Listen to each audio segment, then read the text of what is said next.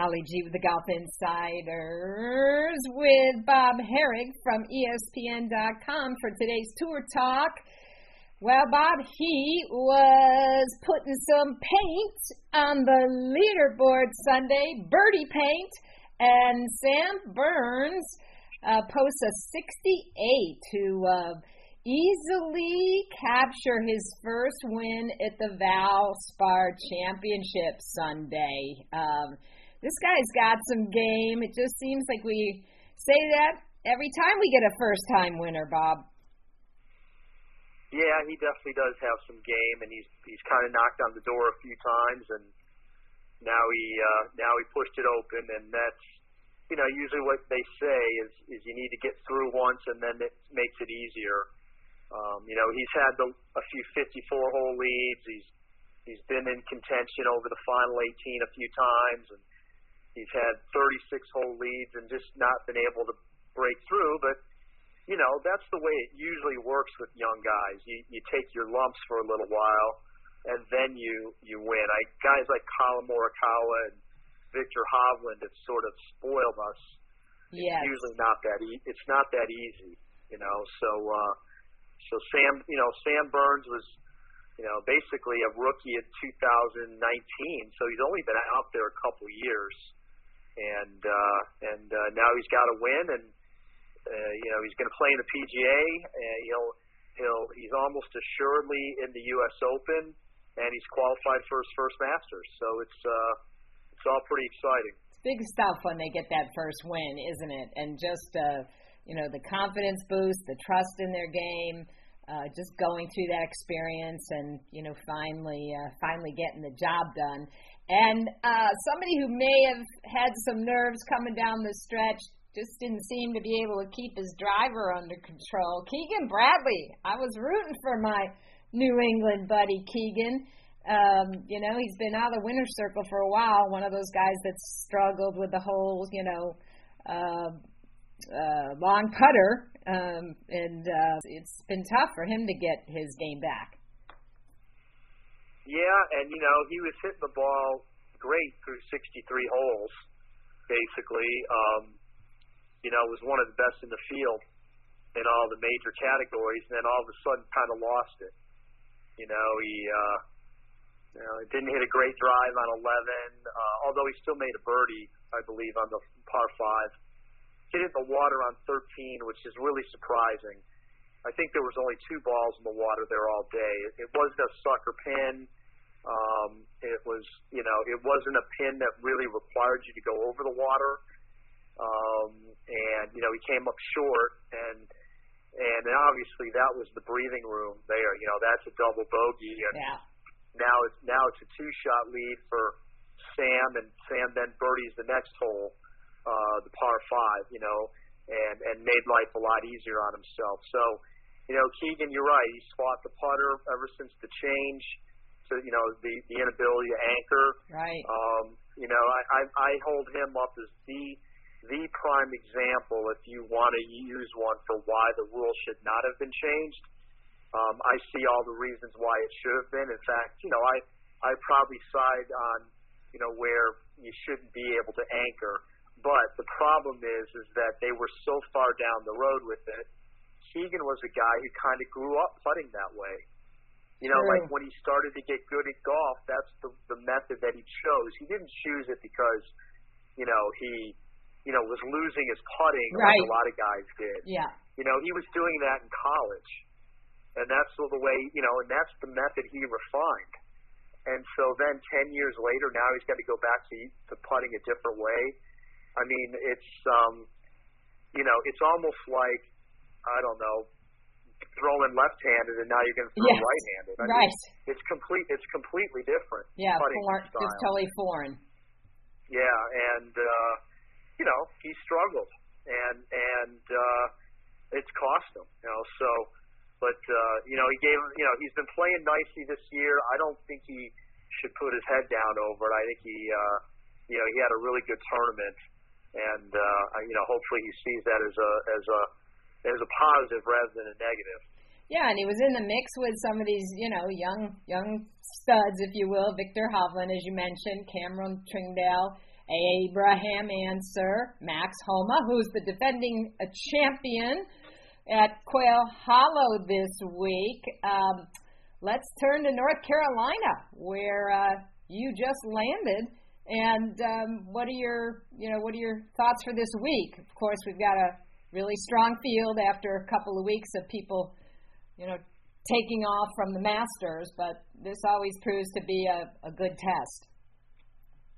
Yeah, you know, we're sort of back in looking ahead to a major again. You know, yes. uh, there is. I wrote about this today. You know, there's a little bit of a lull after the Masters.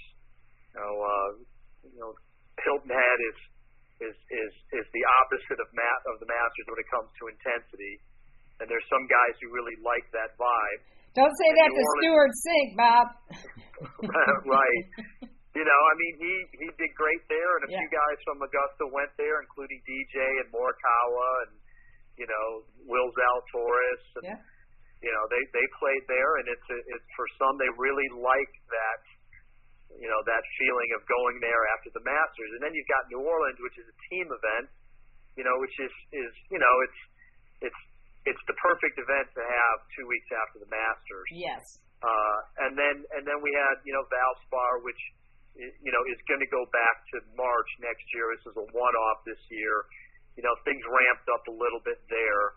Uh, but now we're two weeks from the PGA. A lot of guys are making their first start this week, uh, including Rory and uh, Jon Rahm and, and Bryson. They're they're playing for the first time since the Masters. You know, the PJ. You know, the next major is only two weeks away. Uh, it's only you know we're we because because of the pandemic we we didn't have this last year and it's you know this is only the second time we've had this you know this kind of new schedule where you know the PGA comes up on you really quick sure does. after the Masters. Yep. And so, uh, you know, I think you'll see the intensity ratchet up a little bit now. There's, you know, Wells Fargo traditionally has a, a really strong field, and that's the case again. Well, uh, I read a story uh, that mentioned Rory falling to a decade plus low in the world rankings. How about that one? Yeah, you know, it's who would have thought really two years kind ago, after the role he was on, winning the players, etc.? It's it's really kind of a shock. I mean, uh, uh, you know, this time a year ago, uh, when we were, oh, you know, we were still a few weeks away from resuming, he was number one. That's right. You know, he he had a pretty strong spring, even though he didn't win. He contended a bunch. He had won in the fall in China and then started out 2020 pretty strong with several good results and was a solid number one. He had replaced Koepka, who's also pretty far down the rankings. Now I think I think Koepka's 12th or 13th, and uh, you know Rory has just never gotten it going since the uh, since, since the restart last June. He's he's really not contended. I mean he's he had top tens at the Masters and the U.S. Open last fall, but wasn't really there with a chance to win on Sunday. And uh, you know now he, things have gotten you know even worse. He missed the cut at the Players. He missed the cut at the Masters. He's brought in a new a new guy, Pete Cowan, to look at his game. Uh, and uh, you know I, I don't want to say it's bleak, but it's it is kind of surprising that it's gotten to this to this point and uh, he's uh, you know he's and, and and in two weeks he's going back to Kiawah where he won the PGA in 2012, which hard to believe nine years ago. Yes. You know, so um, we we uh, hype so be... much on poor Jordan, poor Jordan, haha. Um, but uh, you know, Rory's really starting to look like you know he's he's got some uh, ants running around that brain no doubt, you know, and uh, uh, so we'll see. I mean, I think this is a big week for him again because this is a place where he's had success. He's won here a couple times. He's finished high. He likes the course, and uh, it'll be interesting to see, you know, what's transpired since that missed cut to to now.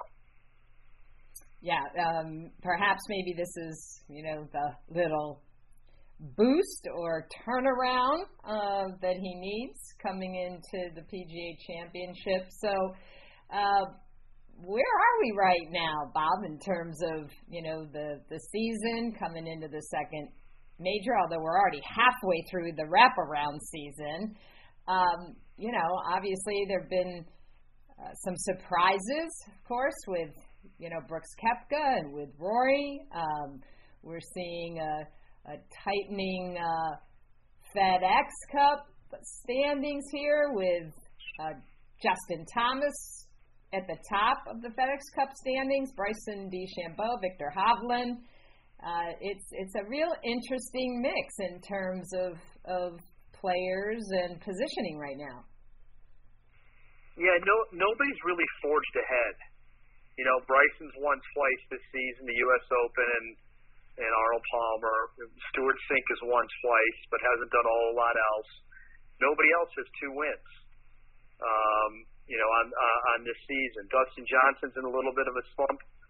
You know, six straight events now without a top ten. JT won the Players, but you know has been mostly frustrated beyond that. Um, you know, Jon Rahm, I don't think has even won this season, although he's had n- numerous high finishes. He's probably playing the best, the most consistent of anyone. Uh, there's a lot of people in the mix right now. I think you know we're we're waiting to see if Kep gets back. You know, he looked like he was back. Jordan obviously has had a nice run. So there's all kinds of names and possibilities here as we as we uh, move forward. Yeah, we um, will move from uh, Wells Fargo to the um, AT&T. Byron Nelson back to Texas. Hard to keep up with this uh, bouncing ball. And then, of course, the PGA Championship at the Ocean Course, Kiawah, where it's always blowing. Um, and, you know, we all remember the uh, famous Ryder Cup there in uh, 1990 you know, such a great golf course. Uh, you know, any early uh, thoughts on the PGA Championship? I think that's one's really hard to handicap. Um, you know, it's it's a very unique course. Um, it's not likely to play as soft as it did in August of 2012, um, which I think is better. It, it, they had a lot of rain that week, and softened it up. Um, and uh, you know, if it's firm and fast and the wind blows, it could get really interesting out there. You know, and I'm just not sure a lot of guys have seen it.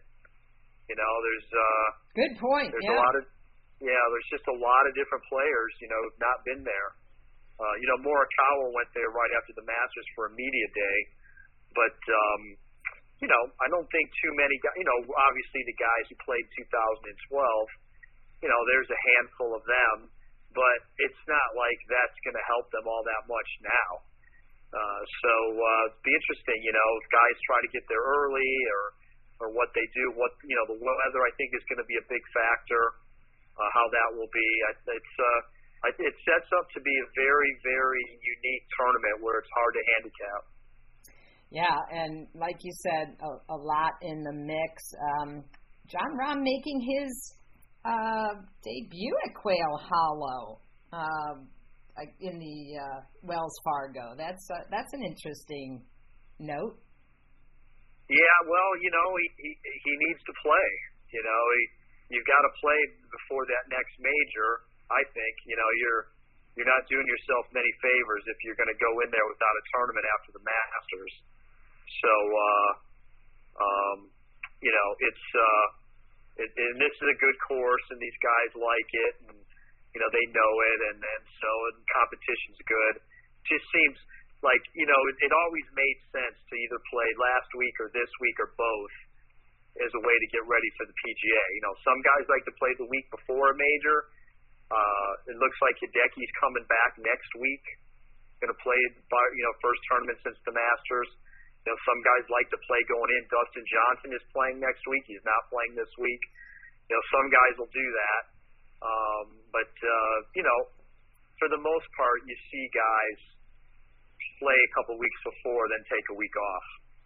I'm guessing uh, Hideki and his team and relatives have probably uh, polished off all the sake in Japan, Bob, after returning home with the green jacket. Yeah, you know the crazy thing is, is he had a quarantine when he got back, and uh, I don't know if that was required at a hotel or at his home, but uh, nonetheless, it prevented him from you know, being real public. And he just kind of, you know, got out of that about a week ago.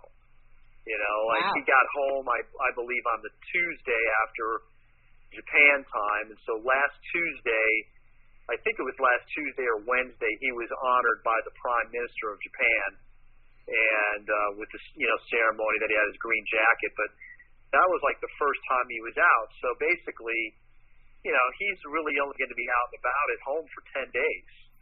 You know, my guess is is later this week he makes his back his way back here. You know, he does have a home in Orlando. Yes. And I would think he'd he'd probably go there first and you know, I don't I don't think he's been I don't think Hideki's been back no, he didn't. He went right to the airport right after the Masters. So he hasn't been there and he might want to get a few things done and work on his game there and then head to Dallas. So uh it's gonna be interesting to see what kind of form he has because it doesn't seem that he would have been able to practice much. Um, you know, after going home, I don't think he would have been able to. Uh, I don't know if golf was allowed or not as, as part of those circumstances. These are all things we're going to want to ask him. so we'll find out in a week or so. Well, who's your pick, Bob, for uh, the Wells Fargo Championship? A beautiful Quail Hollow. You know, I kind of like Max Homa. Mm. Playing really well. Um, obviously, won here two years ago. Had a pretty good week at Innisbrook. Is having a good year. Um, it doesn't hurt to have some form, and uh, uh, so you know, I kind of I kind of like him. Uh, you know, he he won that far away from getting it done last week. That's and right. At a course that at a course that he hadn't played all that well before. So and uh, one of the toughest well one of the toughest on the tour schedule, isn't it, in terms of stats and and uh, how the players uh, view it. Yeah, no doubt. It I mean, really that is. Copperhead is well respected for its snake bite. yeah, it sure is. It's uh, it's got a good reputation. I think it played a little bit easier in the in, in at this time of year than it does in March, but it was pretty stout on Sunday. You know, those greens had dried out. It was really hot. It, it was the conditions were difficult. There was some wind, and uh, you know, uh, it was hard to go low. It was hard to make birdies. I thought it was a good test. Bob, I don't know if I heard this right, but were they at 45% capacity at Valspar in terms of the fans that were admitted? Really hard to say. They they have they had originally said they would be at 30% of their available capacity. Well, their available capacity could be anything. You know, you could just pick a number. You know, Right. so I I don't think they sold as many as they could have, but they clearly sold more than what we've seen. You know, they're Sure looked that way on TV.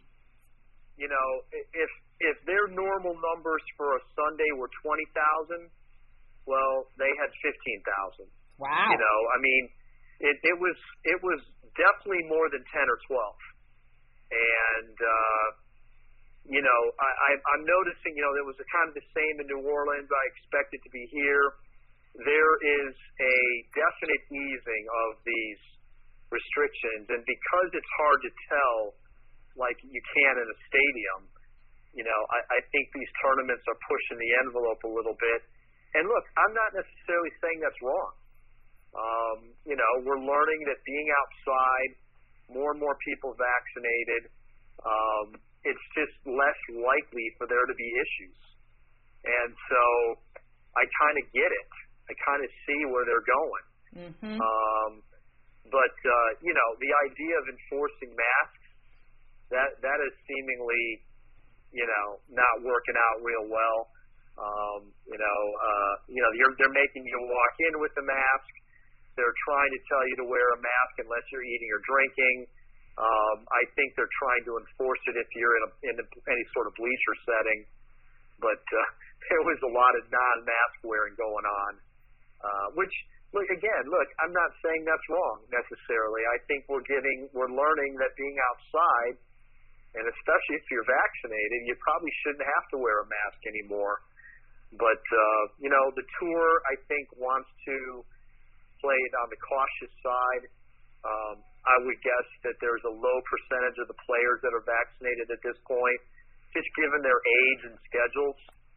You know, it, yes. it, it, it's only recently become available to everyone, um, and not everybody has jumped right in because of, you know, hesitancy about having some side effects, you know, and all that. So, but uh, you know, I, hopefully by the summer, you know, we're going to be we're there. There won't be any pretense I don't think it does them any good to have these, you know, these these restrictions and then nobody follows them.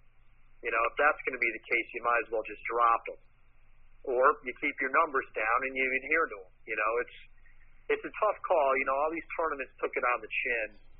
They sure um, did. It's hard to it's hard to it's hard to open up your doors again and not make any money. So um, you know, it's uh, that's where we are right now. I I would expect this week will be pretty robust. Next week's Dallas, the same thing, and and I would think PJ Championship. They said they were going to have ten thousand a day. I would be surprised if they limit it to that. I would think, you know, they're, they're not telling us attendance figures, and all they have to do is just, you know, if somebody says they want to buy a ticket, well, okay, here you go. How's anybody going to know? I wouldn't be surprised if there's more people there as well. Well, it's all good news. It's great to hear the roars. Great to see the Yep. fans, and uh, we are starting to, I think, uh, feel like a little bit of normalcy returning uh, to to professional golf as well as our daily lives, which is a big sigh of relief, isn't it? Bob, thank you as always. Bob Harig, ESPN.com. Thanks so much for spending some time with the Golf Insider.